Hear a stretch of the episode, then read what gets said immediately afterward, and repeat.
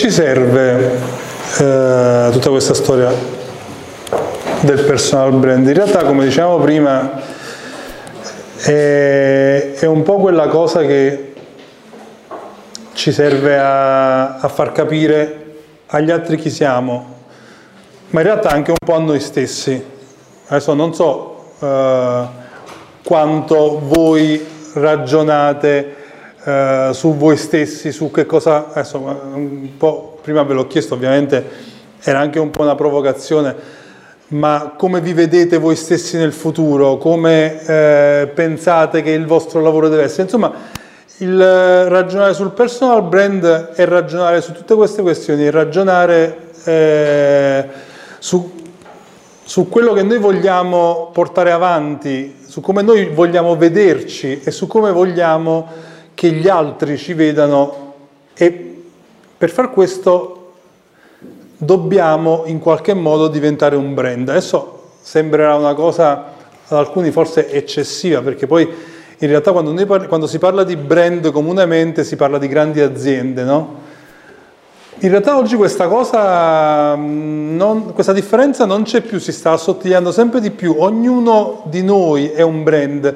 Il nostro brand che cos'è? La nostra storia, quello che ci portiamo dietro, le nostre esperienze. Allo stesso modo di come in realtà è un brand per le aziende. Che cos'è un marchio? Un marchio è una cosa che, oltre ovviamente a racchiudere, oltre ovviamente ad essere un segno grafico di riconoscimento, questo segno grafico si porta dietro anni di storia, anni di cultura, anni di cultura aziendale, anni di esperienza, prodotti e tutta una serie di cose che, se noi le ribaltiamo nel nostro mondo personale, in qualche modo possiamo comunque ritrovarle. Il nostro non si chiamerà prodotto, si chiamerà progetto, il nostro non si chiamerà cultura aziendale, si chiamerà cultura personale, ma in realtà è la stessa cosa, perché se un'azienda è un brand, ognuno di noi non può essere un brand nel proprio piccolo, nel proprio settore, nella propria piccola audience. E come facciamo a diventare un brand? Proprio cominciando e strutturando il racconto della nostra storia. Il racconto della nostra storia ovviamente può essere di tutto, ma noi cerchiamo di racchiuderlo ovviamente per quanto riguarda la nostra storia professionale. Voglio dire, non gliene frega niente a nessuno di quello che abbiamo mangiato ieri sera al ristorante, della fotografia del piatto che abbiamo mangiato ieri sera al ristorante, o di quanti gattini abbiamo, o delle fotografie dei nostri selfie da sbronzi dopo un sabato sera. Cioè, a livello professionale non gliene frega niente a nessuno, anzi è una cosa che in qualche modo può diventare controproducente. Quindi raccontare la propria storia in realtà è una responsabilità che ognuno di noi si deve assumere, e ovviamente qui entra un po' in gioco una questione morale, no? Possiamo fare, e molti la fanno, dice: ah, ma perché la mia vita privata, il mio Facebook riguarda il tempo libero, non me ne frega niente, non c'entra niente col lavoro. Possiamo dire che ci possiamo sbattere all'infinito sulla privacy, che magari i nostri clienti o le aziende con cui lavoriamo non devono andare a guardare i social network. Noi poi ci possiamo sbattere fino a domani mattina, ma in realtà però i fatti stanno così, cioè, e ce ne dobbiamo fare una ragione, ma in realtà è anche un'opportunità. Quindi non è come molti, adesso non so voi come la pensate, ma come molti dicono un male, il male assoluto, cioè tutto questo